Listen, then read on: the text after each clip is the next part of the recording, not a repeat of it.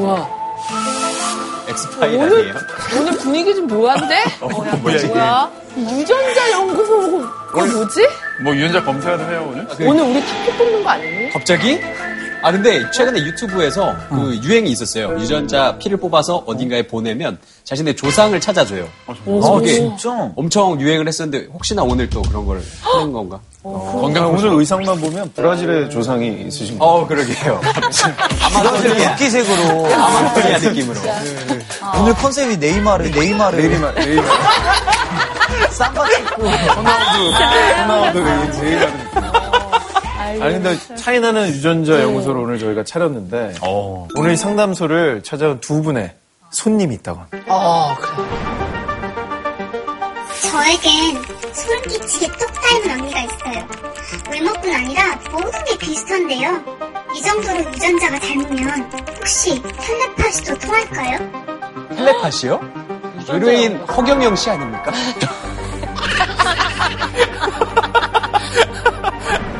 저는 아주 희귀한 유전자를 타고났어요. 제가 가지고 있는 건 상관이 없지만 제 딸에게 유전이 되지 않을까 그게 걱정이에요. 아, 그런 거 걱정될 수 있죠. 근데. 희귀한 유전자가 뭔데? 희귀한 유전자? RH 마이너스 이런 거? 뭐 그럴 수도 있고. 근데 중요한 건 형제나 뭐 이제 딸이나 어쨌든 그 유전자를 좀 공유하는 사람들에 대한 걱정이 있네요. 저분들도 얼마나 갈 곳이 없으면 우리한테 왔을까? 진짜 저런 거를 어. 물을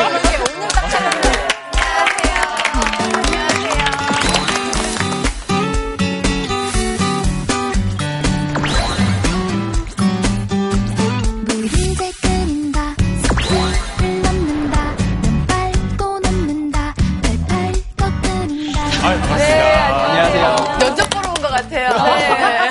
근데 방송으로 보면 다들 굉장히 박학다식하고 아시는 것도 굉장히 많은 것 같더라고요. 10분만 지나면 알게 되실 근데 거예요. 편집을 진- 진짜 잘해주신다고 느낀 게 대민 오빠가 엄청 막말하더라고요. 편집해, 다 편집해. 그럼 영재 씨는 그 언니랑 정말 비슷하게 생기셨어요. 네. 어느 분이 어느 분이시지? 그러니까 모르겠어. 오른쪽이 언니고요. 왼쪽이 전데. 아, 그래요? 저는 몰랐는데 주변 분들이 계속 얘기해 주세요. 야, 너네 언니랑 진짜 너 판박이다. 똑같이 생겼다. 이래가지고 점점 더. 근데 텔레파시는 조금 그래, 맞아. 그 쌍둥이도 텔레파시 통하는 줄 알고 해봤는데 학교 다닐 때 그런 거 해보잖아요. 아니 근데 이게 제가 텔레파시라고 느낀 게 네.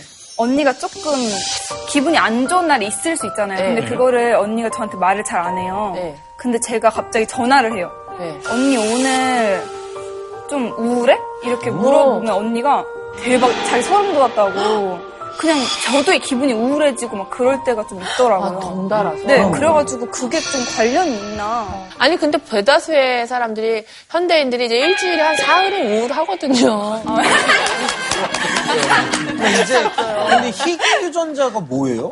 아, 거의 한 10년 전에 제가 방송에서 유전자 검사를 했었거든요. 오. 검사를 했더니 사람은 누구나 다 엽산이 만들어지는데 엽산이. 저는 그게 안 만들어진다고 어머, 아, 하더라고요. 그래서 뭐 평소에 안 먹는 건 상관없는데 임신했을 때 만약에. 임신했을 때 엽산 부족하게 먹으면. 좀 아기가 안 좋을 수도 있다라고 맞아. 해서 저는 평소에 엽산을 좀 많이 챙겨 먹었었거든요. 예, 예, 근데 예. 그런 것들이 혹시나 아이도 이런 유전자를 갖고 태어나지 그런 걱정이 들 않을까? 수 진짜 또 딸인데 네, 그런 걱정이 또 그래서 여기서 해결을 해주시지 않을까. 너무 잘못 찾아오신 거 같아요. 그렇게 말하면 아니 잘못하십니다. 저희 연구소 잘 찾아주셨어요. 저희 선생님께서 소장님이. 어, 선생님께서 모든 답변을 주실 겁니다. 자 그러면 오늘 두 분의 궁금증을 같이 해결해 줄 선생님을 모셔보도록 할까요? 자 선생님 나와주세요.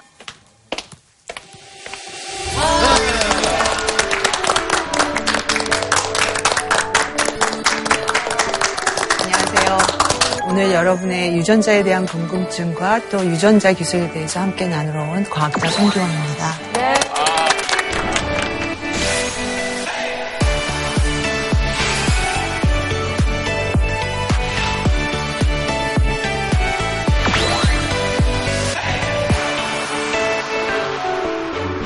지난번에 나오셨던 이정모 관장님이랑 네. 동기 네, 시간 대학교 말씀 동기예요. 주셨어요. 그래서 막 노트를 빌리지 않았다면 관장님이 졸업을 못했을 것이다. 라고 말씀하시는데요. 이 사실입니까? 좀 얘기하기 쑥스럽긴 한데 그때 그 노트로 동기들이 많이 참고해서 공부를 했어요. 이래서 무조건 뒤에 나와야 돼. 뒤에 나와야지. 감방이랄 기회가 없어지니까. 답변을 못하지, 어. 답변을 못하지. 아니 저는 사실 이런 가, 과학자 막 뭐 코넬 대학원 막 나오 생화학 박사 막 이런 분들 나- 모시면 저도 딸을 딸이 하나 초등학교 3학년짜리 애가 있는데 공부가 그냥 그래요. 그러니까 선생님 같은 분들 모시고 사실 어떻게 하면 아이를 코넬대에 보낼 수 있나요? 이런 강연 한번 나중에 본 받아보고 싶어요. 아니, 지금 본인 질문을 좀 들을 게 아니라 우리 의뢰인도 지금 그렇죠, 그렇죠. 죄송합니다. 너무 저기 자기 공부 컨설팅 받으시는 사실은 아까 텔레파시랑 뭐 이런 얘기 하셨던 것 같은데 성격이라든지 행동 같은 거가 하나의 유전자에서 결정되는 게 아니라 굉장히 복합적인 유전자의 작용으로 나타나는 현상들이에요. 근데 이 유전자를 나타나는 현상이 유전자가 다 결정하는 게 아니라 유전자가 어떻게 발현될까 이런 것들이 환경에 의해서 환경에 의해서 좌우가 되거든요. 제가 가끔 놀라는 경우가 있는데 저도 저희 부모님 집에서 밥을 먹고 텔레비전을 소파에서 이렇게 살짝 몰아누워서 이렇게 보다가 저도 소스라치게 놀라는 게 아버지를 딱 봤는데 저랑 똑같은 자세로 이렇게 맞아, 맞아. 그런 게 있어. 오, 어떻게 이렇게 똑같을 수 있지? 근데 그게 습관인 거죠. 어렸을 때부터 보던 게 자기도 모르게 자기 안에 들어가 있고 그런 게 이제 유전자가 다 그걸 하나로 조정하고 있는 게 아니라 타고난 유전자와 유전자가 발현되게끔 하는 환경이 한꺼번에 나타나는 거라고 생각을 할 수가 있죠. 교수님 사실 뭐 텔레파시나 이런 거는 뭐 말씀해줬다시피 여러 가지 이제 복합적인 요인이 있다고 하는데 특정 질병 같은 경우에는 실제로 뭐 가족력이랄지 유전이 되는 경우도 있잖아요. 이렇게 아까 엽산. 예 엽산이 생산 안 되는 그런 것도 엽산은 사실은 인간 몸에 상성되는 건 아니고 우리가 섭취를 해야 되는데 아마 생성이 아니라 그 섭취하는 데 관련되는 그런 게 약간 이상이 있으셨던 것 같은데 그런 것들은 사실은 어, 어, 영향을 받죠. 유전 정보에. 그래서 우리가 보통 유전병이라고 얘기하는 것들이 특정하게 하나 두 개의 유전자가 잘못됐을 때 병과 유전자를 매치하고 수- 수가 있을 때 그걸 우리가 보통 일반적으로는 유전병이라고 얘기를 하죠. 근데 그게 남편분이 만약에 그 관련 두 개의 유전자가 모두 정상이면 사실은 따님은 문제가 없어요. 엄마가 그 유- 열성 유전자를 줬다 해도 아빠가 다 정상 유전자. 우성이 출발하니까. 예, 예. 여러분 혹시 유전자 어, 그 기술이 어디까지 왔는지 혹시 알고 계신 분 계세요? 관심 있으시죠? 최근에 그 뉴스 나와서 인간을 왜 이렇게 조작을 해가지고 만들었다는 중국에서. 인간, 인, 인간을 만들었다고. 네. 인간의 유전 정보를 편집. 편집 한 그런 디- 맞춤아기 designer baby라고 그러는데 맞춤아기가 뭐야. 맞춤 정장도 아니고 너무 무서워.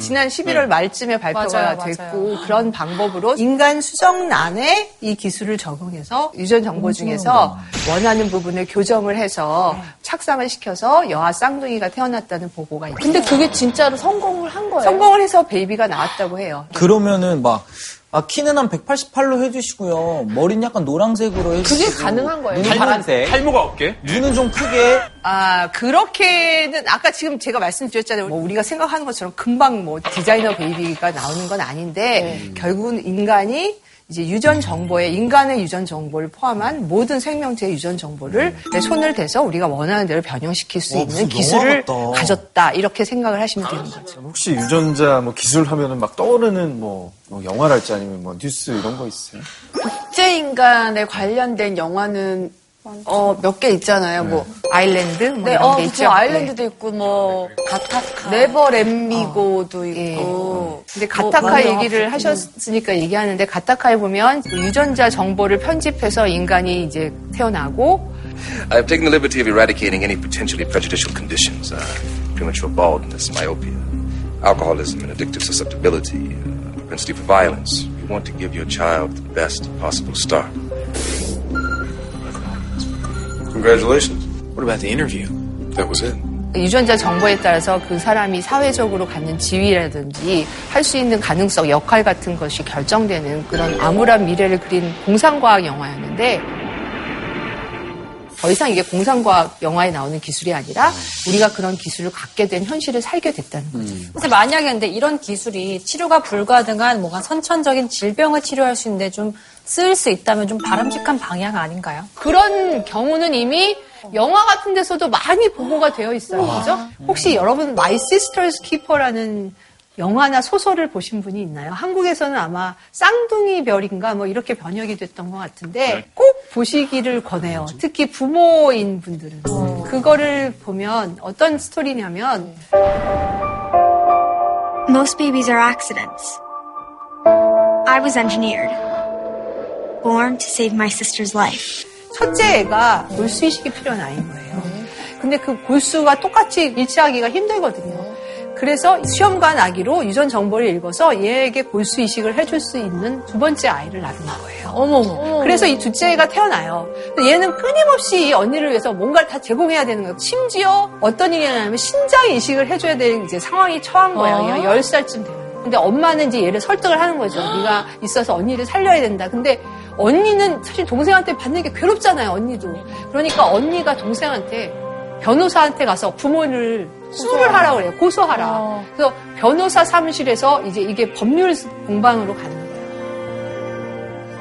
근데 그게 뭐가 나빠요? 언제 읽어? 그러니까 나쁘지 않는가 아니면 나쁜가 글쎄요 제가 이게 올, 옳은지 그른지 뭐 이걸 찬성하는지 반대하는지 그거를 논하기에 앞서서 우리가 먼저 유전자 기술이 뭔지 그 실체가 어떤 건지 그게 우리에게 어떤 가능성을 주는지 어떤 문제를 일으키는지 사실은 굉장히 중요한 문제인데도 불구하고 사람들이 생각보다 관심이 없거든요. 그래서 같이 공부를 해 가시다 보면 여러분들이 같이 아 이게 이런 기술이구나. 그 다음에 이런 기술 우리가 갖게 되면서 인류가 어떤 고민을 갖게 됐구나. 그런 고민들을 함께 나눌 수 있었으면 좋겠습니다. 유전자 기술이 인류에게 희망인가 아니면 재앙인가? 일단은 우리가 유전자 기술을 말하기에 앞서서 그 유전자가 뭔지를 알아야 되겠죠. 오늘 가타카라는 영화 얘기하셨는데 그게 어떻게 어, 만들어진 제목인지 혹시 아시는 분 계세요? G-A-T-T-A-C-A예요. 영어로. 예. 그 연기설 이용한. 예, 맞습니다. 아. 그러니까 사실은 20세기에 그 생명과학이 20세기를 맞으면서 가장 이제 풀고 싶었던 질문은 생명의 정보가 어떤 물질이냐는 거였어요. 근데 그 물질을 이제 DNA라는 걸 알게 됐죠. 우리 몸은 한 100조 개 정도의 세포로 되어 있어요. 근데 우리 몸에 있는 세포들은 다 그 유전 정보를 가지고 있거든요. 그런데 그것이 어디 있냐면 세포 안에 핵이라는 게 있고 핵 안에 털실 이렇게 뭉쳐놓은 게 염색체예요. 그래서 염색체를 풀면 DNA 한 줄이에요. 긴 줄이죠. 그런데 이걸 풀면 그게 ATGC가 랜덤하게 있는 DNA라는 물질인 거죠. 재밌는 거는 이 한 줄이 그렇게 있으면 짝이 정해졌어요. 이 A는 항상 T랑만 짝을 하고 G는 C랑만 짝을 해요. 그러니까 한 줄을 알면 나머지 한 줄을 저절로 알 수가 있죠. 그런데 이 DNA가 다 그럼 유전자냐? 그건 아니고 DNA 중에서 특별히 단백질들에 대한 정보를 제공하는 부분만 유전자라고 하는 거죠. 모든 생명체는 다 DNA를 정보로 사용을 해서 단백질을 만들어서 생명 현상을 유지시키는 거죠. 그래서 이제 DNA가 유전 물질인 걸 알았는데 그러면 여러분은 이제 뭘 알고 싶으세요? 이제 뭘 알고 싶으세요? 그냥 별로 알고 싶지 않아요. 너무 어려워서 지금 뭘 알아야만 할 때. 이런 DNA라는 물질이 어떻게 생겼길래 도대체 이런 일을 하는 거냐. 그게 궁금하잖아요.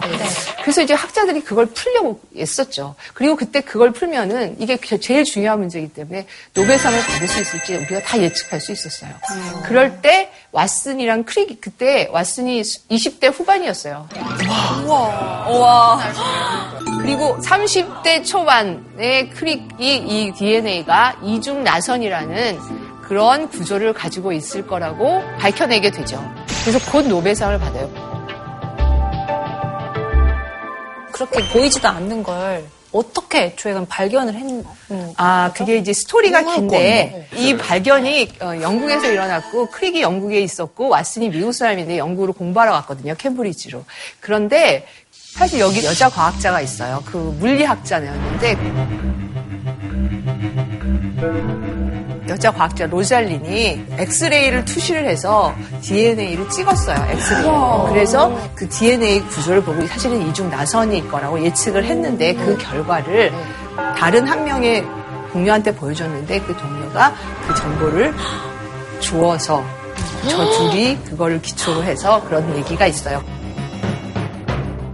그 나머지 한 분이랑 셋이서 노벨상을 받았거든요. 너무 얄밉네요. 네, 이렇게 그래서 됐구나. 이제 아니, 중에 페인도 있지 아니에요? 페인. 아니 근데 발견자를 껴주고 연구를 해야지 저렇게 그 정보를 가지고 그래서 여성 과학자의 지위 같은. 거나 그 동료 집단에서 여성 과학자를 대하는 태도 이런 걸 얘기할 때 항상 그 로잘린 얘기가 나와요.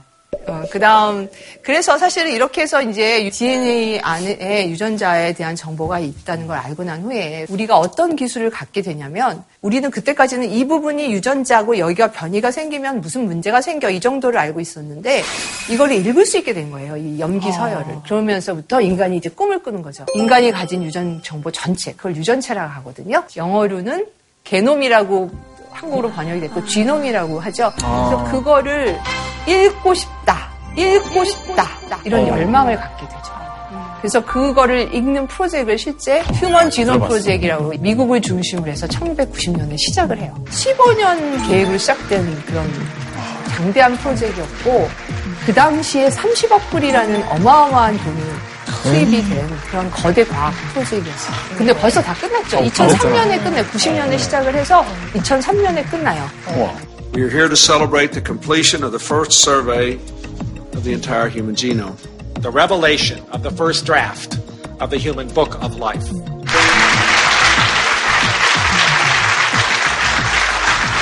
그래서 이제 우리가 그 결과로 여러분들 원하면 얼마든지 그 들어가서 아무나 다 펴볼 수 있어요. 우와. 홈페이지에 들어가면 그 정보가 다 공개되어 있어요. 아니 그걸 보면 뭐예요? 아주 그냥 우리 까막눈인데. 그렇죠. 근데 까막눈은 여러분만 까막눈이 아니에요. 사실은 우리가 과학자들이 그거를 읽어냈지만 그거의 의미를 100% 알고 있는 건 아니에요. 무슨 뜻인지도 모르고 이제 일단 읽은 그러니까 거죠. 우리가 한글을 깨우치면 그 모든 책을 다 읽을 수 있죠. 이론적으로는. 근데 글자를 읽는다는 것과 그것에 숨겨져 있는 의미를 안다는 거는 상당히 다른 거잖아요. 그리고 그 양은 어마어마해요. 읽고 보니까 30억 불 넣었는데 30억 염기쌍으로 이루어졌다는 걸 알게. 세상에. 그래서 30억 염기쌍이면 도대체 얼마나 많은 정보인가 잘 상상이 안 가죠? 그 A4 용지에다가 ATGC를 한가득 써요, 이렇게. 그 종이를 쌓아 올려서 한 90m 되는 정도의 정보예요. 엄청나게 많은 정보죠. 그거를 읽고 났더니 이제 인간이 유전자가 아까 그 DNA 중에서 단백질 만들 수 있는 정보에 해당되는 부분을 일부라고. 유전자라고 한다. 그렇게 얘기를 네. 했죠? 그러면 여, 러분 생각에 퀴즈 낼게요. 사람 유전자 몇 개일 것 같아요? 30억 개 중에 10억 개. 5억 개, 5억 개. 3천억 개. 아니, 제가 3천만 힌트 개. 드릴게요. 지렁이가 어, 2만 개예요. 예? 조그만 아. 선충이라는 흙에 사는 지렁이가 2만 개. 거야. 그 단순한 게. 개요? 2만 개. 아 우리가 지렁이보단 좀더 가야지. 그러면 100만 개. 100만 개. 3만 개. 왜 3만 개예요? 그냥 지렁이 1.5배인 거예요? 어, 지렁이 이제 1.5 해봤습니다. 그러니까 지렁이. 과학자들도 그 유전체 프로젝트를 진행하면서 막 논쟁을 막 했어요. 인간 유전자는 뭐 복잡하니까 인간이 한 10만 개는 되지 않을까? 뭐, 뭐, 여기처럼 50만 개, 뭐 100만 개 막 이렇게 얘기를 했는데 읽고 나서 굉장히 놀랐어요. 인간의 유전자가 2만 3천 개 정도, 2만 3천 개 정도밖에 안 돼요. 네. 아까 지렁이 지렁이가 2만 개. 0.3이네. 우와, 고작 3천 개 더 있는 거예요. 어쩐지 지렁이가 좀 가깝게. 개피하다. 비 오는 날 나가고 싶잖아. 비라도 내리면. 그러니까 실제 전체 염기 서열 중에서 유전자가 차지하는 부분이 한 1%밖에 아? 안 돼요. 예. 그럼 나머지는 뭐 하는 거냐? 당연히 질문이 들잖아요. 네. 왜 99%는 왜 거기 있어? 그래서 그거를 풀고 있는 과정이에요, 아직도. 근데 지금, 지, 금까지 나온 결과는 한 80% 이상은 스위치다라고 생각하죠. 스위치? 여러분 왜 여러분 방에는 등이 여러 개 있어도 스위치가 하나잖아요. 하나 네. 키면 다 켜졌다가 네. 끄면 다 꺼지고. 네네. 근데 이 스튜디오 같이 복잡한 방에는 등마다 스위치가 다 달려 있죠. 그 다음에 색깔을 더 진하게 입힐 수도 있고 흐리게 할 수도 있고 뭐 이런 식으로 여러 가지 조절을 가능하잖아요. 그러니까 사람의 유전체가 그렇게 작동한다고 생각하면 되는 거죠. 유전자 개수는 상대적으로 그렇게 많지 않지만 작동 방식이 굉장히 정교하다. 그렇게 이해를 하시면 좋겠어요. 근데 이렇게 뭐 개놈 프로젝트를 통해서 네. 30억의 정보가 다 공개가 된 상태니까 네. 그럼 누구나 원하면 유전자 검사, 게놈 검사를 받을 수 있는 건가요? 그렇죠. 사실은 이제 지금 그 얘기 딱 하려고 그랬는데 아, 훌륭한 학생이시네요. 저 30억 불 들여서 아까 읽었다 그랬잖아요. 유전체 정보를. 근데 이게 끝날 때쯤 되니까 2004년쯤 되니까 천만 불 정도로 떨어져요. 가격이. 그런데 기술이 발전을 하면서 천 불로 떨어지게 돼요. 세상에. 누구나 100만 원만 있으면 자기 유전 정보를 읽을 수 있는 그런 시대가 돼요. 오, 해봐, 해볼까? 아니, 제가 받아본 적이 있는데, 이제 간단하게 이제 침 타액을 채취해서 연구소에 보냈더니 탈모 인자, 그 다음에 이제 뭐 카페인 민감성. 어, 그런 게 나와. 그 다음에 이제 여러 가지 이제 건강 정보들을 미리미리 이제 검사해서 알려주더라고요. 그래서 저 같은 경우에는 카페인이 되게 잘 맞고 비타민 C도 되게 그 섭, 그 분해가 잘 되고 그다음에 탈모는 없는 걸로 이제 그때는 이제 나왔었는데 와, 좋겠다. 근데 같이 받았던 이제 전현무 씨가 좀 탈모 아니, 갑자기 또 전현무 탈링아웃을 탈링아웃. 방송이 됐기 아니, 때문에 맞아. 된 거야. 얘기를 말씀을 드리고 싶은 거는 이제 특정한 질환이 어떤 병이랑 딱 연관되는 경우는 그에 맞는 도움을 받을 수가 있죠. 좋은 예가 안젤리나 졸리 유명한 음, 케이스가 맞아요. 있잖아요. 유방암 발생 빈도가 높은 그런 유전자가 있는데 뭐 BRCA라는 유전자가 있는데 가족력이 있어서 암이 생기기 전에 절제 수술을 받아서 근데 사실 안젤리나 졸리가 워낙 유명한 배우니까 이게 어, 세계적인 뉴스가 됐지만 이전에 이 검사를 해서 그런 수술을 받으신 분들이 미국에서는 좀 있었어요. 그래서 사실은 이제 싸게 유전자 아, 검사를 할 수 있게 유전체를 자기 유전 정보를 읽을 수 있게 되니까 개인 개인의 유전 정보에 따라서 약을 처방하거나 치료법을 개발하는 좀 그거를 정밀의학이라고 해서 얘기를 하는데 그런 것들이 이제 가능한 시대가 된 거죠. 저렇게 만약에 내가 뭐 유방암을 발생하는 어떤 그런 유전자가 있다 치면 저거를 활용을 해서 보험을 들 수 있잖아요. 보험을 들 수 있잖아요. 내가 유방암 확률이 있으면은 유방암 관련 보험만 저도 잔뜩 넣는 이 생각을 했는데 이 정보가 공유가 돼가지고 보험회사에서 비용을 안 받아준다든가 지금 말씀하신 거에 정확하게 맞아요. 그러니까 이게 유전 정보가 우리에게 굉장히 도움을 줄 수도 있지만 굉장히 중요한 프라이버시를 가진 정보인 거죠. 그죠? 예를 들어서 내가 어떤 회사에 취직을 하고 싶은데 그 회사가 내 유전 정보를 갖고 있어서 이 사람이 뭐, 뭐 그렇네. 무슨 특별한 질병에 관련 확률이 굉장히 높으면 원하지 않을 수도 있고 그렇잖아요. 그러니까 굉장히 중요한 개인 정보죠. 그런 프라이버시 이슈가 여기 굉장히 중요하다는 거를 지금 여러분들 저는 되게 궁금한데 이거를 또 싫어하는 제 주변에도 아 내가 몰라도 될 걸 괜히 알아서 괜히 걱정하게 될까봐 그거 싫다는 사람도 있더라고요. 사실은 정확하게 반반인 가능성이에요. 그러니까 뭐 아는 게 힘인지 모르는 게 약인지. 아. 그죠? 네. 모르는 게 약 같아요. 근데 아는 게 좋지 않나? 아는 게 저도 그래요. 아는 게 알아야지. 힘이다. 뭐 모르는 게 약이다. 이제, 이제 그런 예방할 수 있잖아요. 있는데 알아야지 예방을 하지. 혹시 여러분 중에 그 자기 개인 유전 정보를 제일 먼저 읽은 사람이 누군지 아세요? 누구예요? 자기 것을 먼저 자기. 왓슨. 왓슨. 왓슨. 어, 어, 어떻게 맞히셨어요? 배웠습니다. 아, 그래요? 왓슨이, 어, 아까 말, 말씀드렸죠? DNA 구조를 처음 밝히고, 이런 인간 유전체 프로젝트가 자, 그 만들어지는데 굉장히 중요한 공헌을 한 사람이라서, 그 사람들이 이제 상징적으로 개인 유전 정보를 읽게 됐을 때 왓슨한테 너 거 제일 먼저 읽어보자 이렇게 얘기한 거예요 과학자들이. 그래가지고 왓슨이 사실은 읽었어요 자기 유전 정보를. 근데 이제 그때 얘기한 게 있어요. 자기는 다 유전 정보를 알고 싶지만 자기 가게에는 치매 환자가 있다 가족력이 있기 때문에 치매에 관련된 정보는 알고 싶지 않다. 그렇게 얘기를 했어요. 아, 왜요? 알면은 슬프니까 슬플까 불행해질까 치매는 지금 우리가 딱히 그렇게 완벽하게 치료할 수 있는 방법이 아직 맞아요. 없잖아요. 자기가 계속 불안하잖아요. 치매가 언제 오지, 언제 오지 이렇게 맞아, 불안할 수 공포야. 다른 얘기로 넘어가 볼게요. 네. 근데 이제 여러분은 이런 유전자 정보를 많이 알면 뭘 하고 싶으세요? 아이들이 원래 글씨를 처음에 읽게 되면 네. 그 다음에 쓰잖아요. 예, 직접 유전자 정보를 쓸 수 있지 않을까요? 예, 맞아요. 아, 정확하게 얘기했는데 과학자들이 이제 우리가 유전자에 대한 정보들을 많이 얻었으니까 이제 우리가 한번 만들어 보자. 이 유전자를 우리가 원하는 대로 새로 만들어서 작동하는지 보고 싶은 생각이 드는 거예요. 그래서 게놈을 읽는 시대에서 쓰는 시대로 넘어가게 되는 거죠. 그러니까 그런 욕망들이 생길 것 같아요. 우사인 볼트의 다리, 마이클 조단의 팔, 막 아인슈타인의 뇌, 막 이런 식으로. 무덤도 파헤칠 것 같아. 지금은 그런 단계 아니라고 아까 우리 말씀드렸잖아요. 디자인 그 정도 할 수는 없다. 없죠. 우리 생애에 그런 날은 없을 그거는 가능성이 제가. 장담할 수 없어요. 저는 제가 사실 공부 시작할 때 아직 30년도 안 됐거든요. 근데 이렇게 빨리 이 모든 것이 현실화될 거라고 예측 못했었어요. 어, 빠르구나.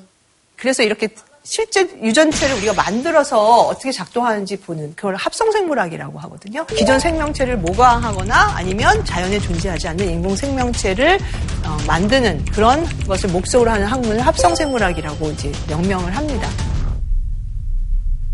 그럼 GMO 식, 식품 이런 것도 합성생물학이에요? GMO는 합성생물학이 아니 지만 그 전 단계로 이제 유전자를 가지고 우리가 70년대 어, 중반 이후부터 사실 유전자 재조합 기술이라는 게 생겼어요. 그게 이제 한국에서 쉽게 유전공학이라고 얘기하는 것들인데 이 유전자가 그 상품 가치를 높이- 높일 수 있다면 이제 그 생물체에 직접 적용을 하는 그래서 뭐 무르지 않는 토마토, 제초제에 강한 콩, 되게 싸고 맛있어서 저는 많이 먹긴 한데 네. 또 어떤 일각에서는 GMO 식품이 좀 문제 있는 거 아니냐. 좀 찝찝하다. 좀- 어, 건강에 좀안 어때요, 드시는 분들? 많잖아요. 어떻게 생각하세요? 근데 뭐 이거를 피해서 먹고 살 수 있는 방법은 어, 굉장히 어려울 거예요. 왜냐하면 집에서만 밥을 먹는 게 아니잖아요, 우리가. 그죠? 근데 GMO는 또 논란거리라서 하- 얘기하기 시작하면 할 얘기가 되게 많지만 과학적으로 생각하기에는 이게 뭐 단백질을 만드는 거잖아요. 유전자가 들어가서 결국은. 근데 우리 몸은 다 어차피 우리가 먹는 건 다 단백질이고 알러지 반응이 일어날 수도 있어요. 사람에 따라서. 그렇지만 특별히 이렇게 몸에 해로울 이유는 없거든요.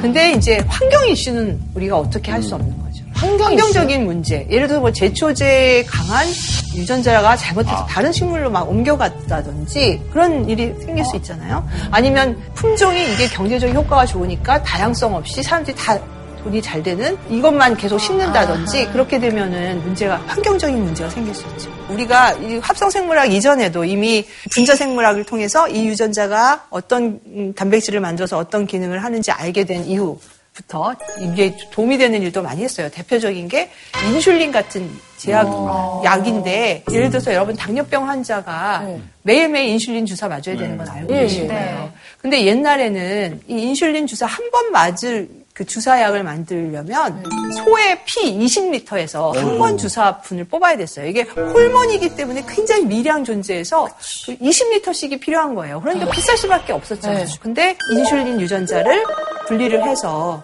세균같이 잘 자라는데 발현을 막 시키면 금방 자라잖아요. 그래서 어마어마하게 싸게 대량으로 인슐린을 얻게 됐죠. 유용하게 굉장히 의약품 개발에 쓰일 수가 있게 된 거죠.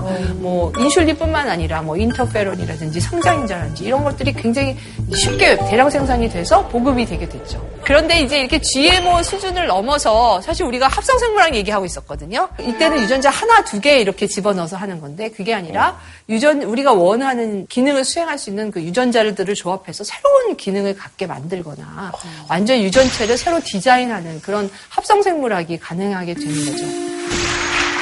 인간 유전체 프로젝트 진행할 때 프랙 벤터라는 과학자가 굉장히 중요한 공헌을 했거든요. 이 사람이 이제 유전자 정보를 다 읽고 난 다음에 다음에는 생명을 내가 만들어 보겠다 이런 얘기 자주 했었어요. 실제 2010년에 최초로 인공 생명체를 만들었다고 합니다. 그 어떻게 만든 거냐면 장에 사는 미코박테리아라는 아주 단순한 세균이 있는데 그거의 유전 정보를 화학물로부터 실험실에서 진짜 합성을 해가지고 유전체를 만들어서 원래 생- 세균에 있던 유전 정보랑 을 빼내고 얘를 집어넣은 거죠. 네. 그러면서 얘가 생명체가 작동을 하는지 본 거예요. 네. 그랬더니 아무 문제 없이 작동을 하고 생명을 유지할 수 있었다는 걸 보인 거죠. 그 진짜 영화에서 나오는 박사님이 이제 저런 거 세포 이렇게 연결해놓고 집에 잠깐 갔다 왔는데 막 괴물이 돼가지고 너무 많이 유리를 봤어요. 두드리고 아, 막. 깨가지고 나오고 막 이런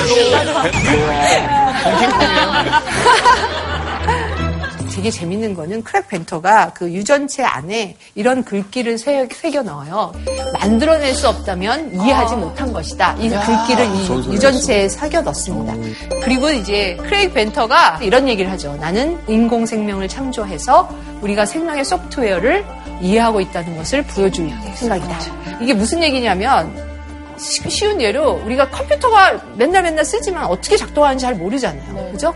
근데 용산에 가서 부품들을 다 사가지고 진짜 조립을 해서 작동을 시키면 어떻게 작동하는지 알게 되죠. 네. 그것처럼 생명체도 우리가 부품, 유전자 부품들을 조- 유전자를 부품이라고 생각을 해서 얘네들을 조합을 해서 만들어서 작동을 시킬 수가 있다면 우리가 생명의 신비를 풀 수가 있을 것이다라고 생각을 하는 거죠. 근데 좀 약간 그렇게 얘기하시니까 조금 무서운 것 같아요. 사람이 생긴 건 결국 여자 남자가 만나서 이렇게 아기가 이렇게 생기는 건데 그거를 과학적으로 어떻게 만들어서 작동이라는 표현을 쓰는 것도 되게 무섭고 그런 거부감이 들 수도 있죠. 사실 합성생물학이라는 용어 자체가 사실 되게 거북스럽죠. 합성생물학 이렇게 얘기하니까 엄청 무서웠고 막 그런 끔찍한 기술로 생각이 되지만 또 합성생물학을 이용을 해서 인류가 직면하고 있는 여러 가지 문제들을 해결을 해보자. 그런 시도들을 많이 하게 되죠. 그래서 첫 번째 예가 이제 환경 오염을 극복할 수 있는 그런 세균.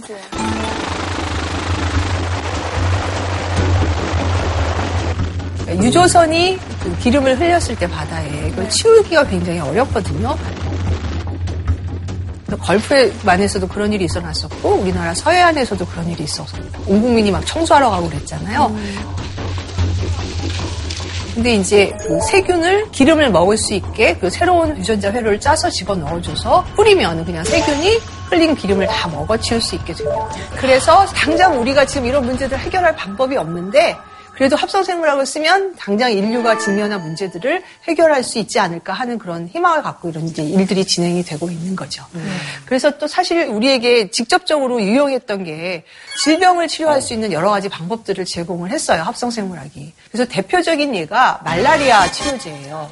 여러분 말라리아가 어떻게 걸리냐면 말라리아 모기에 기생하는 열원증이라는 그런 세균 때문에 생기는 거거든요. 근데 말라리아에 걸려서 죽는 사람들이 1년에 전 세계적으로 60만 명쯤 된다고 해요. 그리고 걸리는 사람은 몇백만 명이에요, 사실은. 그런데 말라리아 예방주사 맞아보신 분 있어요? 없죠? 말라리아는 약으로밖에 치료 안 그러니까요. 말라리아는 아직 백신도 없고 약도 사실 아주 좋은 게 개발되어 있지 않았었어요. 그러다가 중국의 제약과학자가 개똥쑥이라는 한약재에 알테미시닌이라는 성분이 굉장히 유용하게 말라리아 치료제로 작용을 한다는 걸 밝혀서 노벨상을 받으세요. 2015년에. 근데 문제는 이 개똥쑥이 많지가 않은 거죠. 약에 쓰면 그리고 또 개똥도 개- 없다라는 아, 이게 이 말이었네. 그래서 이제 이걸 약으로 개발하기가 힘들었는데 버클리 대학의 그 키슬링이라는 합성 생물학 하시는 연구자, 그 연구자가 개똥쑥에 있는 이 알테미시닌을 만드는 유전자의 그 회로 전체를 어, 만들어서 그거를 세균이나 이스트에 집어넣어서 이 알테미시닌을 굉장히 싼 값에 대량으로 생산할 수 있게 돼서 이 말라리아 치료제가 싸게 보급되기 시작하게 된 거죠. 이런 식으로 굉장히 wow. 유용하게 사용될 수도 있는 거고 좀 약간 무서운 경우도 있어요. 예를 들자면 어, 스페인 독감 바이러스가 있- 있었는데 그 인플루엔자 바이러스였는데 1918년인가 그 스페인 독감이 발발을 해가지고 굉장히 많은 사람이 죽었어요. 맞아요. 1차 대전 때 죽은 사람보다 더 많은 사람들이 오, 5천만 명이 이, 죽었어요. 이- 네, 이. 스페인 독감에 걸려서 사망을 했거든요. 그리고선 이 바이러스도 사라졌어요.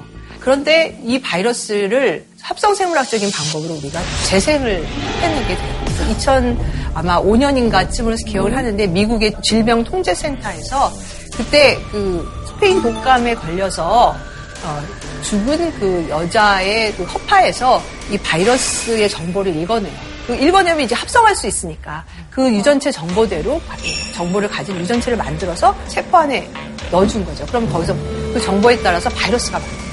그 바이러스는 이미 없어졌었는데 정보만 남았고 그 정보를 레시피 삼아서 일단 다시 만들어낸 거죠. 바이러스. 다시 그 만들- 약을 만들려고 그런 거예요? 예, 맞아요. 그런데 왜 그럼 이렇게 위험한 짓을 했느냐? 왜냐하면 어, 조류 독감 바이러스가 그때 스- 그 스페인 독감과 굉장히 유사해서 그때 왜 이렇게 많은 사람들이 죽을 수밖에 없는지를 연구를 하면 이 새로운 바이러스에 우리가 좀 대, 대비를 할 수 있겠다 생각을 해서 이런 일을 하는 거죠, 사실은.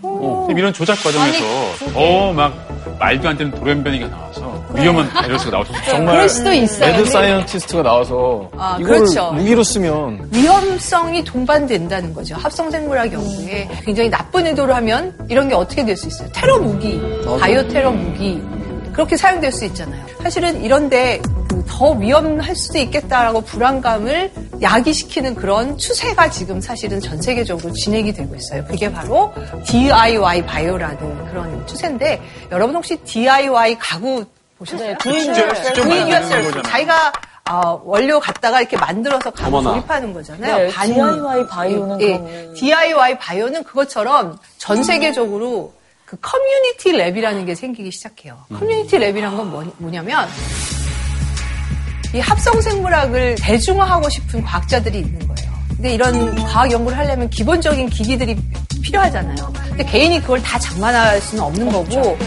우리나라의 동사무소에 가면 옆에 체육 단련 시설도 있고 그렇죠. 그런 식으로 거기다 실험실을 차려놓는 거예요. 동네에다가. 그러면 이제 이 합성 생물학적인 연구를 해보고 싶은 사람은 거기 동네 실험실에 가서 연구를 해보는 거죠. 한국에도 그러면 한국에 있느냐 있습니까? 그게 궁금하죠. 한국은 지금 규제 때문에 우리나라에서는 아직 만들지 못하고 어. 있어요. 근데 그래서 없는 거죠. 네, 없어요. 걱정이 좀 덜 되시나 근데 봐요. 어쨌든 다른 나라에는 있잖아요. 근데 네. 그 커뮤니티 랩에서 연구를 그냥 개인이 하고 그거를 몰래 가지고 나오거나 막 이런 사고가 있을, 있을 수도 있죠. 근데 주로 하는 사람들이 지금 많이 하는 일은 이런 것 같아요. 이제 수제 맥주를 만드는데 포모열의 유전체를 조금 변형시켜서 자기가 원하는 대로 자기가 원하는 맛을 내는 맥주를 요거 자기가. 만들겠다. 뭐 이런 식- 이런 귀여운 연구를 하고 있지만 저런 마음을 먹는 사람이 있으면 그걸 우리가 규제할 방법은 없어요. 그래서 이게 사실 지난 여름에 캐나다에 있는 대학생들이 몇 명이 방학 때 취미로 인터넷으로 주문할 수 있는 DNA 그 염기 조각들을 사가지고 그거를 조합해서 천연두 바이러스를 만들었다고 보고를 했어요. 천연두가 뭐예요? 그러니까 옛날에 곰보라고 그래서 이렇게 그 호환 마마 할 때 마마. 예, 미국에서는 이 바이러스가 없어졌다고 이미 선언이 됐었는데 이 친구들은 이제 착하게 나- 우리가 이렇게 만들었다고 이제 논문까지 냈어요. 그렇지만 이제 보고도 안 하고 몰래 이런 일을 할 경우 그것을 대비할 수 있는 방법은 사실은 지금 없는 거예요. IS 집단 같은 데서 만약에 이런 아, 기술을 그래. 하면 어떻게 할까? 어떡하지? 세계 보건기구에 있는 그 로렌스 고스틴이라는 분이 이런 얘기를 했어요. 이 세상에 많은 인류의 사상을 유발할 수 있는 기술은 두 가지가 있는데 하나가 핵 기술이고 하나가 합성 생물학의 기술이다. 그 핵은 전 세계적으로 엄청나게 규제하고 감시하고 그렇게 하면서 합성 생물학에 대해서는 거의 아무런 제재도 하지 못하고 이게 무방비 상태로 있는 것이 도저히 이해가 되지 않는다. 이런 얘기를 하긴 하거든요. 합성 생물학 기술은 이렇게 양면성을 갖고 있는 거죠. 굉장히 유용할 수도 있고 굉장히 위험할 수도 있고. 그럼 이게 두 개가 다른 기술이냐? 그게 아니라 똑같은 기술인 거죠. 사실은.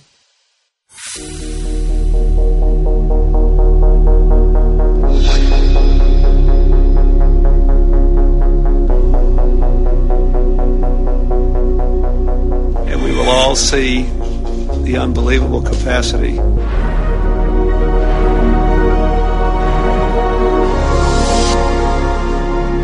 내가 이미 인간 수정란에 이 기술을 적용해서 또 쌍둥이 여자애가 낳았다 이렇게 얘기를 한 거예요. 유전자 편집을 통해서 고칠 수 있다면 어떤 분과 그걸 사실 맞아야겠어. 마치 창조주라는 감각을 느낄 만큼의 권한이 있는가라는. 만약이라는 가정하에 정말 선생님이라면 어떻게 하실 건지. 선생님 제일 생각이 많아 보이세요. 저는 사실은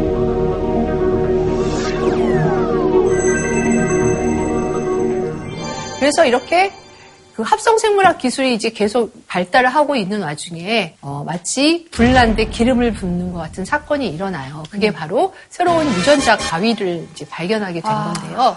사실 여러분은 왜 이렇게 우리가 열심히 유전자 기술에 대해서 발전시키고 있는 것 같으세요? 저는 궁극적으로는 인간을 복제하기 위해서 인간을 왜 복제하려고 그럴까요? 똑같이 복제를 하면 이제 건강한 뭐 심, 심장을 계속 이식할 수 있잖아요. 영생을 얻으려고 하는 거 아닙니까? 궁극적으로 인간이 뭐 계속 살게 될 거다 이런 얘기도 있죠. 역시 그래서 딩딩이야. 하여튼 이 기술을 계속 연구한 이유는 우리가 유전 정보를 갖고 있는데 그 우리가 자기 유전 정보 자기가 원하는 대로 갖고 있는 사람이 있어요.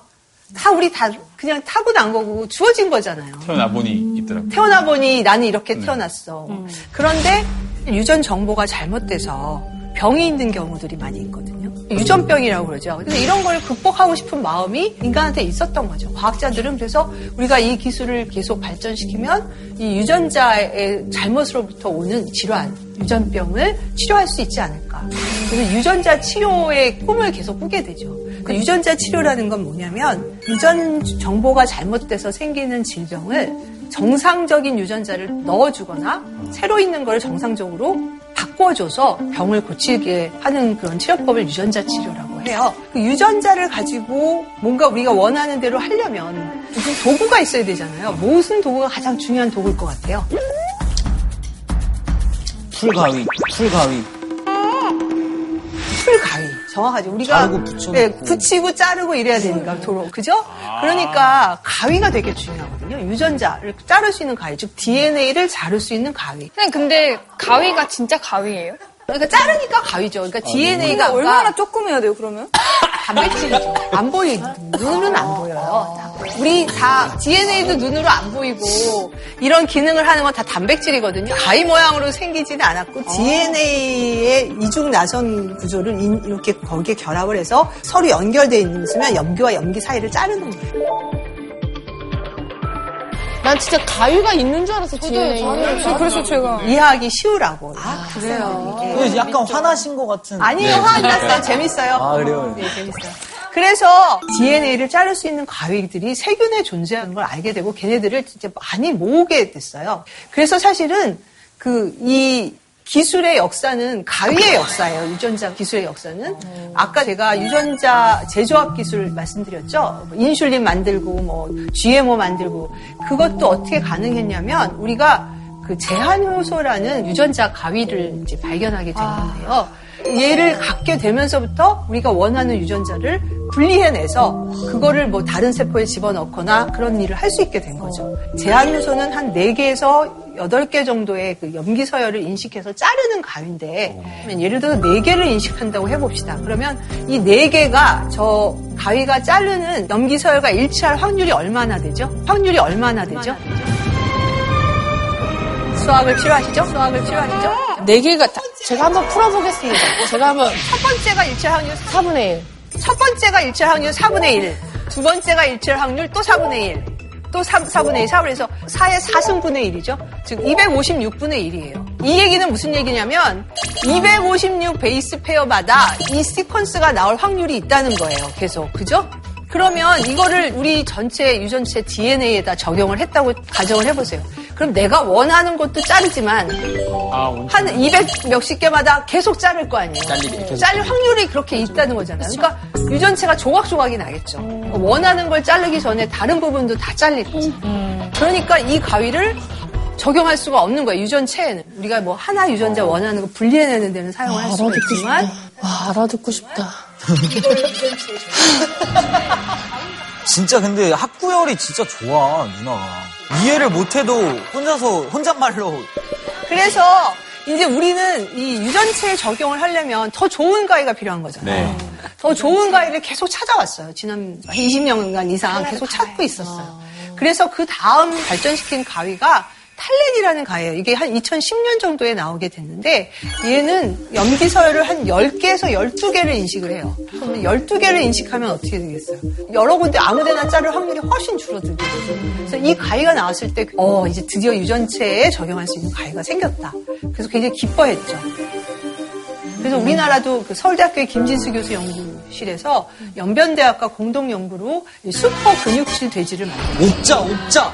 맞아. 옥자, 영화 옥자. 옥자의 아마 이런 데서 모티브를 받아서 옥자 같은 영화가 나온 것 같은데 이거 어떻게 만든 거냐면 그렇게 어렵지 않아요. 돼지가 원래 갖고 있는 유전 정보가 있을 거 아니에요. 그 정보 중에서 유전자 하나를 잘라낸 거예요. 뭘 잘랐을까? 뭘 잘라냈냐면 우리 몸은 근육을 만드는 유전자도 있고 근육을 만들 거를 없애는 유전자가 있어요. 그 유전자만 잘라낸 거예요. 아, 없애는 근육을 잘라낸 거군요. 아, 그래서 게 저렇게. 근육은 많이 만들어지는데 없어지지는 않으니까 계속 이렇게 이렇게 이렇게 되나요? 그러니까 이 돼지들이 보통 돼지보다 커서 그 출산이 되게 어려웠다고 해요. 근데 저렇게 나오면은 지방이 좀 있어야 고기가 맛있는데 너무 질길 것 같은데? 저는 사실은 여러분이 뭐 맛있을까, 뭐 근육이 맛이 없을까 그런 논쟁보다 인간이 이런 일을 해도 될까? 이런 질문이 던지면 더 좋았을 것 같아요. 저는 지금 그 질문 잠깐. 선생님, 제가 아, 맞아요. 선생님. 여쭤보려고 그랬습니다. 사실 우리가 돼지가 말을 못 하니까 근육이 많으면 아픈 건지, 그다음에 쟤네들이 수명이 일반 돼지랑 도- 동일한 건지 뭐 그런 걸 우리 아직 몰라요. 사실은. 더 검증이 많이 필요한 거죠. 아 근데? 선생님 이거 하고 많은 것 중에 왜 굳이 유전자 가위를 갖고 이 돼지를 슈퍼 근육 아니요, 돼지에만 적용한 게 아니에요. 모든 생물체에 적용이 됐어요, 사실은. 아 정말요? 그래서 예를 들자면 소에도 적용이 됐어요. 한 거예요? 소는 뿔이 있잖아요. 네. 근데 이 뿔을 이 나면 그 서로 싸우잖아요. 그리고 또 목장을 관리하는 사람을 막 들이받고 그래서 다치고 그런대요. 그래서 소뿔을 자른대요. 목장에서 소가 어느 정도 크면 뿔이 나면 그걸 자르는데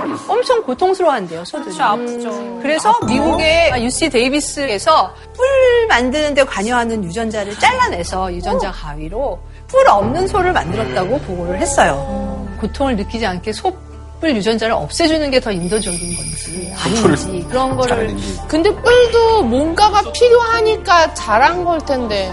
그러니까 진화 과정에서 필요했겠으나 지금 인간한테 그러니까 이건 모두 다 인간의 편의에 의해서 하는 일이에요. 그치. 그죠? 소가 원한 게 아니고 돼지가 원한 게 원한 게 아니라 인간이 이렇게 해보는 거죠. 이렇게 인간을 이용할까. 그래서 사실은 이런 가위들이 TALEN이라는 가위가 이제 막 여러 생물체에 적용되기 시작할 즈음에 지금 슈퍼 가위라고 얘기하는 CRISPR Cas9이라는 가위를 발견하게 돼요. 더 좋은 가위.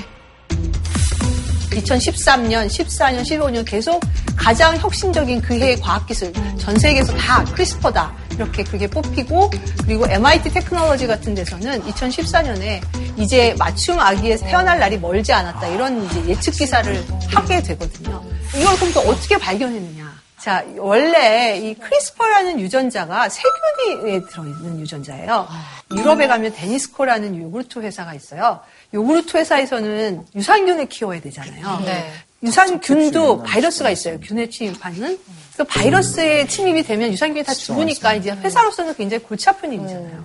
그런데 어떤 경우를 보니까 유산균이 바이러스가 있어도 그 살아남는 유산균들이 있더라는 거예요. 그래서 얘가 왜 이러지 하고 봤더니 옛날에 바- 그 발견이 됐던 크리스퍼라는 그 유전자가 발현이 많이 되어 있는 걸 발견을 했고 그 유전자 사이에 유산균에 침입했던 바이러스의 염기 서열이 그 안에 쭉 들어가 있는 걸 알게 된 거죠. 즉 세균이 갖고 있는 중요한 면역 시스템이라는 거예요. 이게 그래서 세균에 바이러스가 침입을 하면 그거를 바이러스의 시퀀스를 21개 정도 잘라서 자기 유전자 사이에 저장을 했다가 다음에 똑같은 염기 서열의 바이러스가 들어오면 그 부분을 발현을 시켜갖고 캐스9이라는 그 가위가 같이 만들어져서 똑같이 유전 정보가 맞는 바이러스의 염기 서열에 가서 붙어서 그걸 딱 자른다는 거죠. 자르면 기능을 못하게 돼서 바이러스에 던질 수 있다. 그래서 바이러스의 면역에 관여하는 유전자라는 걸 밝히게 돼요.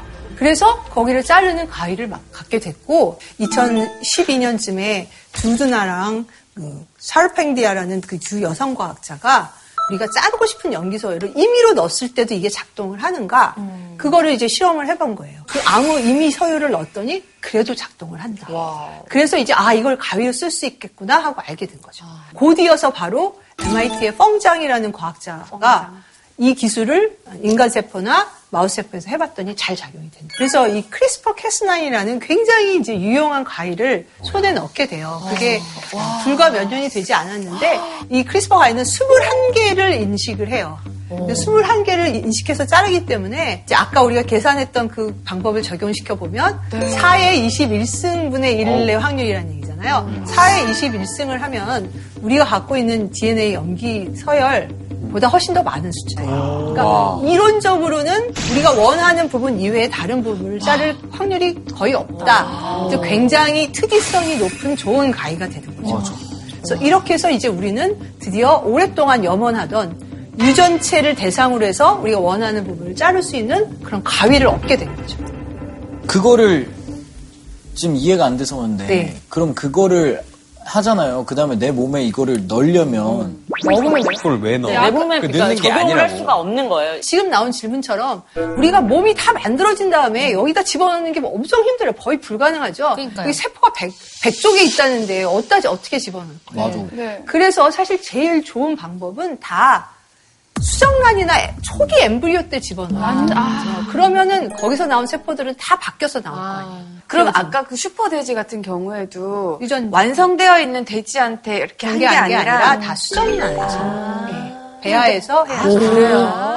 그다음에 이제 또 그 인간에게 굉장히 도움이 될 수 있는 CRISPR 기술이 장기 이식용 돼지를 만드는 거죠. 너무 귀여워. 근데 그럼 저 아이의 장기를 아니 꼭 재라기보다 여러분 이렇게 우리가 수명이 길어지면서 장기 이식을 해야 되는 환자들이 되게 늘어나고 있잖아요. 그런데 실제 장기 수는 굉장히 부족한 상황이잖아요. 네. 그래서 이제 그 다른 종 이종이라 그러는데 다른 종의 장기를 이식해서 우리 장기를 대신하게 하는 그런 시도들이 이제 계속 있어 왔어요. 그래서 이제 가장 유력한 후보가 돼지예요. 왜냐하면 돼지의 장기의 사이즈가 인간의 장기의 사이즈랑 가장 비슷, 비슷하다고 해요. 그런데 문제는 뭐냐면 이게 이종 간의 그 장기를 이식하는 게 성공적이지 못한 이유는 가장 위험성이 뭐냐면 돼지한테는 문제가 없이 돼지의 유전 정보 속에 숨어 있는 바이러스가 그 돼지의 장기를 갖고 오면 사람 몸으로 오는 거잖아요. 그러면 이제 바이러스가 막 활동을 시작해서 굉장히 치명적일 수 있지 않느냐. 그런 문제가 있, 있어서 이 돼지의 유전체 중에서 돼지가 갖고 있는 바이러스에 해당하는 부분을 유전자 가위로 전부 다 잘라내는 그래서 장기 이식용 돼지를 지금 만들고 있어요. 참 좋네요. 그러니까 이게 좀 징그럽게 느껴지고 무섭게 느껴지긴 하지만 예를 들어 가족 중에 그렇죠. 누가 정말 이 장기가 없으면 곧 죽게 생긴 그 절박한 상황에 처하신 분들은 또 되게 그럼요. 간절히 원하는 또 그런 기술일 수 있겠어요. 그러니까 생명과학 기술이 갖는 이런 그 윤리적인 그 뭐라 그러나 판단이 굉장히 어려운 이유가 지금 신경 씨가 얘기하신 그런 이유예요. 그래서 이런, 이런 이제 이런 데 이용이 되고 있는 거죠. 선생님 그거를 모두 이렇게 실험을 다 하다가 이제 드디어 인간한테 한 게 최근의 일인 거죠. 예, 예, 예. 그래서 이제 그 순서대로 제가 얘기를 다시 해볼게요. 그래서 2013년에 이게 퍼지기 시작한 후 단지 2년밖에 안 지나서 2015년에 중국의 과학자가 어, 내가 인간 배아에 이 기술을 적용했다는 것을 발표를 해요. 2년 후에. 세상이 깜짝 뒤집혔죠. 설마 2년 안에 인간 배아에까지 적용을 했으려나 했는데 이미 배아에 적용했다고 발표를 해요. 근데 이 사람은 시험관 나게 하고 남은 정상적이지 않은 배아를 가지고 실험을 해- 한 거예요. 그래서 사실 이 기술이 배아에 적용될 수 있는지 없는지만을 본 거죠. 그럼에도 불구하고 인간 배아에 처음 적용한 거기 때문에 세계적으로 갑자기 이제 이걸 해야 되느냐 말아야 되느냐 논란이 되기 시작한 거죠. 갑자기 이제 전 세계의 유명한 CRISPR 연구하는 과학자들이 다 모여서 회의를 하게 돼요. 그래서 이 회의에서 그 조지 처치라는 이분이 이제 이런 찬성하는 그룹을 대표해가지고 우리가 이거를 공식적으로 허가해주지 않으면 밀실에서 누군가 하- 하면 더 위험할 수도 있다. 차라리 이거를 드러내놓고 허가해주는 게 맞다. 또 한쪽에서는 아니다. 인간 배아에는 절대로 적용해서는 안 된다. 어떤 뭐 결론을 내릴 수가 없는 거죠. 반대하는 사람도 많고 찬성하는 사람도 많고. 그래서 그때 어떤 합의를 내냐면 이거를 배아에 적용하는 연구는 계속하되 실제 착사하는 건 하지 말자 이렇게 이제 얘기를 하거든요. 선생님, 근데 이거 굉장히 이중적이라고 생각하는데, 그냥 실험은 자제를 하지만, 네. 연구 중단하지 말자는 게, 네. 이게 사실 어떻게 보면 손만 잡고 잘 거잖아요.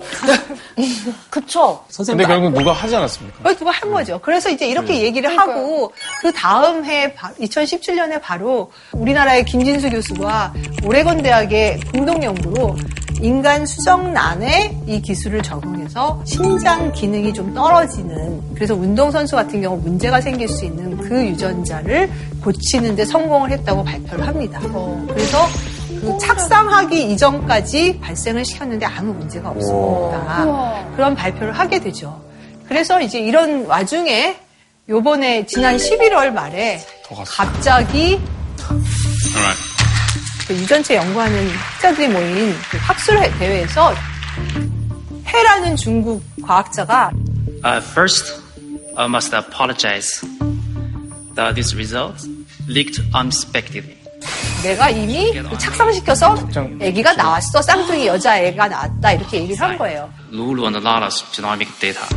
근데 이 사람이 한 건 뭐냐면 HIV에 감염된 즉 에이즈를 유발하는 바이러스를 복균자인 아버지와 정상 어머니가 이렇게 했을 경우에 그 아이가 에이즈에 감염될 확률이 있으니까 에이즈 바이러스가 원래 면역 세포만을 공격하거든요. 면역 세포 안으로 들어갈 때 수용체를 통해서 바이러스가 들어가는데 이 수용체에 해당하는 CCR5라는 유전자를 없앤 없애는 그런 어, 편집을 했다는 거죠. 그런 교정을 했다. 깜짝 발표니까 이제 전 세계 학자들이 엄청 놀라서 이분을 강, 우선 막 질문을 하거든요. 근데 과학적인 프로세스에는 아무 문제가 없는 것 같아요. 제가 봐도.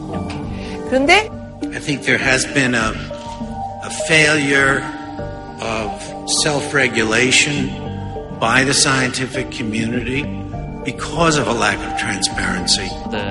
그리고 문제는 이 기술이 꼭 필요한 기술이었냐는 Uh, when you uh, started this experiment, did you tell them like there's alternative solutions? For example, other ways of to um, avoid of um, of AIDS infection from of their child?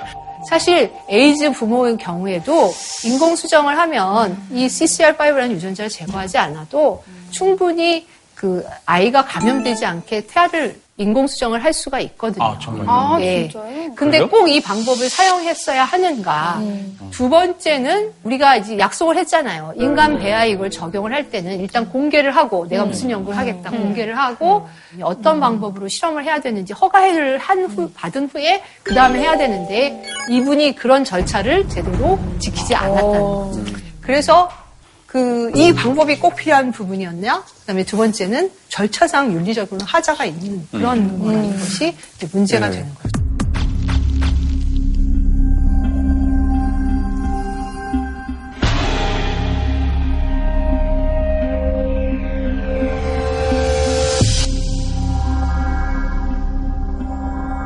좀 차원이 다르긴 해도 어떤 비슷한 걱정을 하셨잖아요. 네, 그 엽산에 관련해서. 음, 음. 저런 게 만약에 법적으로 허용이 되고 안전장치가 마련이 되면 하실 용의가 있으신지 궁금한데요. 너무 너무 어려운 질문이다. 진짜 어려운 질문이야. 갑자기 오늘 근데 인간 윤리. 만약에 내가 정말 사랑하는 사람과 정말 아기를 갖고 싶은데 어, 그런 병에 유전이 되는 그런 병을 갖고 있다면 아, 모르겠어. 그럼 우리 이거 이거 한번 얘기하면 해볼까? 되지. 그러게. 이거 OX로 한번 나는 한다 안 한다 한번 해볼까요? 그러니까 유전자 예, 가위를 신기하게 이용해서. 디자인한 아기를 가질 수 원하는가? 본인은 원하는가 원하지 않는가 일단 뭐 해보면 나라면 재밌을 거예요. 일단 나라면 나라면이죠. 나라면. 남 얘기가 아니라. 나라면 자, 준비. 아, 너무 어렵다 이거. 잠깐만. 자 하나, 둘, 셋, 셋. 그러니까 여러분은 유전병을 가진 아이를 유전자 가위 기술을 사용을 해서 정상적으로 바꾼 아이를 출산할 의향이 의향이 있는가? 나라면 어. 나라면 If this was going to be your baby, would you have gone ahead with this? If it's a my baby may have uh, the same situation, I would try it first. 자 하나, 둘, 셋. 오, 다 거의 다 모르겠어요. 아, 그럼 전 아이를 안 난답니다. 그냥. 아. 그러면 사실 여러분 다 고민하는 것처럼 야 말씀하셨어도 정말 결국은 진짜 다 이상하네. 하시겠다. 이게 왜냐면 미리 제가 아이를 낳기 전에 이 아이가 장애가 있을 거란 걸 알았어. 아니, 눈이 안 보인다던가 이렇게 뭐가 불편한 걸 안, 아는데 그거를 유전자 편집을 통해서 고칠 수 있다면 어떤 부모가 그걸 사실 마다하겠어요. 마다할 수 있을까 싶어요. 윤리적으로는 좀 되게 어려운 문제이긴 한데 인간 사회가 역사적으로 어떻게 돌아왔는지를 돌이켜 보면 이 기술이 이미 있으면 그거를 하죠. 빨리 제도 권한으로 끌어들여서 잘 관리를 하지 않으면 누군가가 악용을 하고 네. 누군가가 그걸로 이상한 결과를 만들어낼 것 같다는 염려가 있기 때문에 저도 사실은 이 얘기를 듣기 전까지는 X였어요. 왜냐면 어떻게 보면 그냥 서민, 치- 서민분들한테는 약간 먼 얘기처럼 느껴지는 거예요. 가격도 너무 그냥 천차 만별일 것 같고.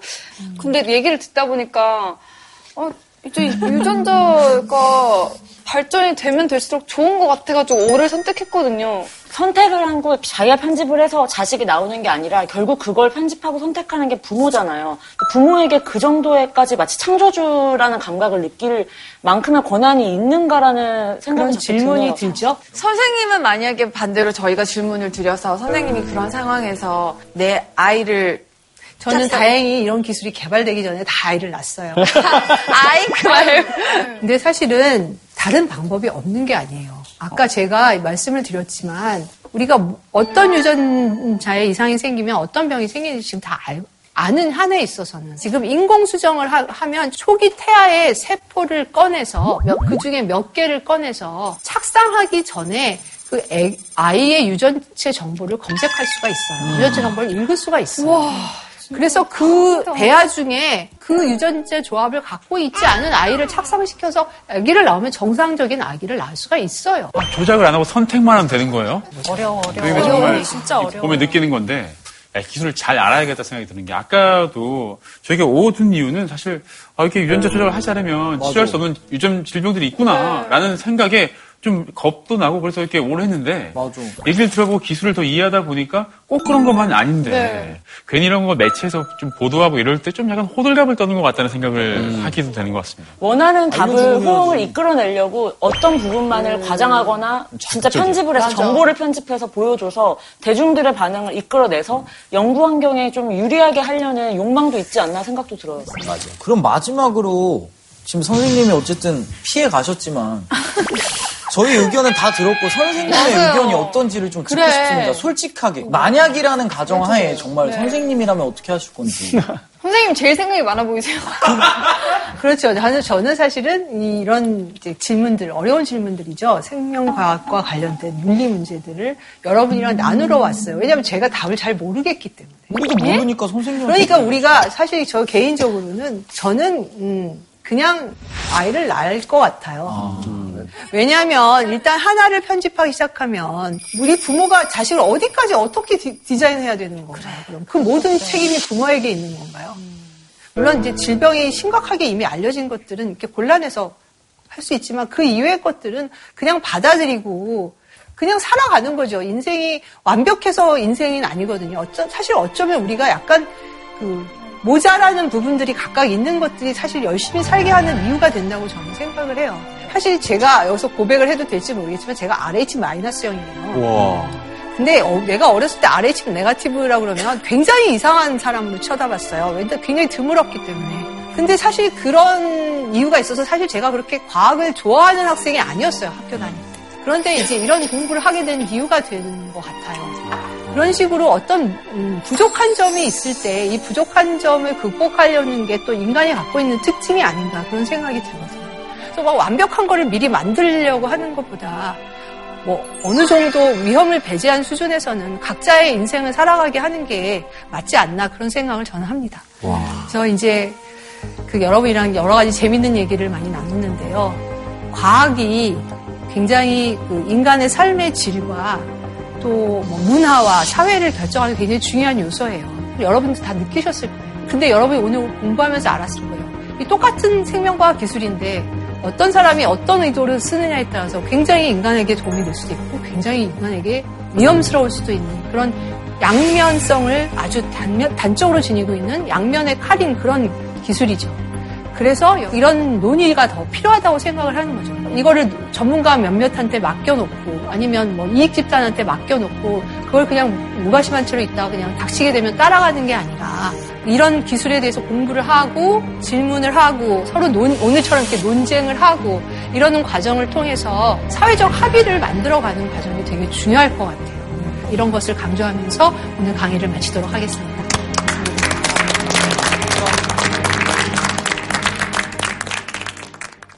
오상진 씨가 이제 40대에 들어섰다는 거예요. 지숙 씨가 또 서른이 돼가지고. 저는 오선진 씨랑 친구예요.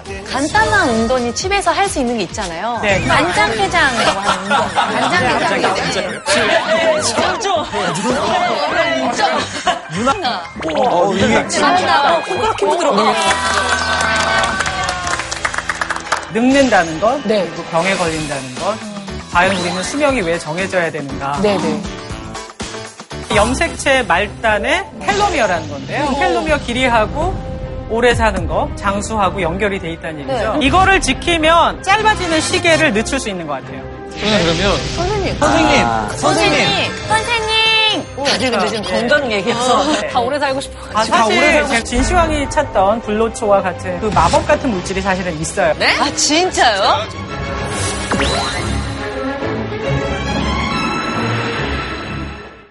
야, 얘들아, 진짜 이거 실화니? 우리 차클이 지금 몇, 몇, 몇 회가 나가는 거 아니? 언니 멘트 싫어해요?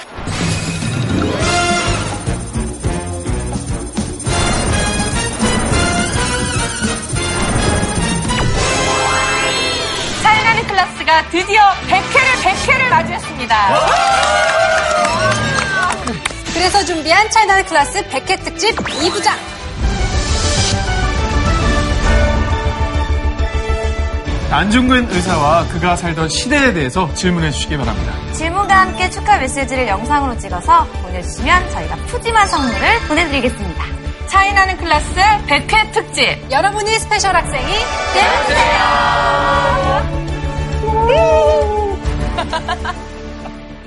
JTBC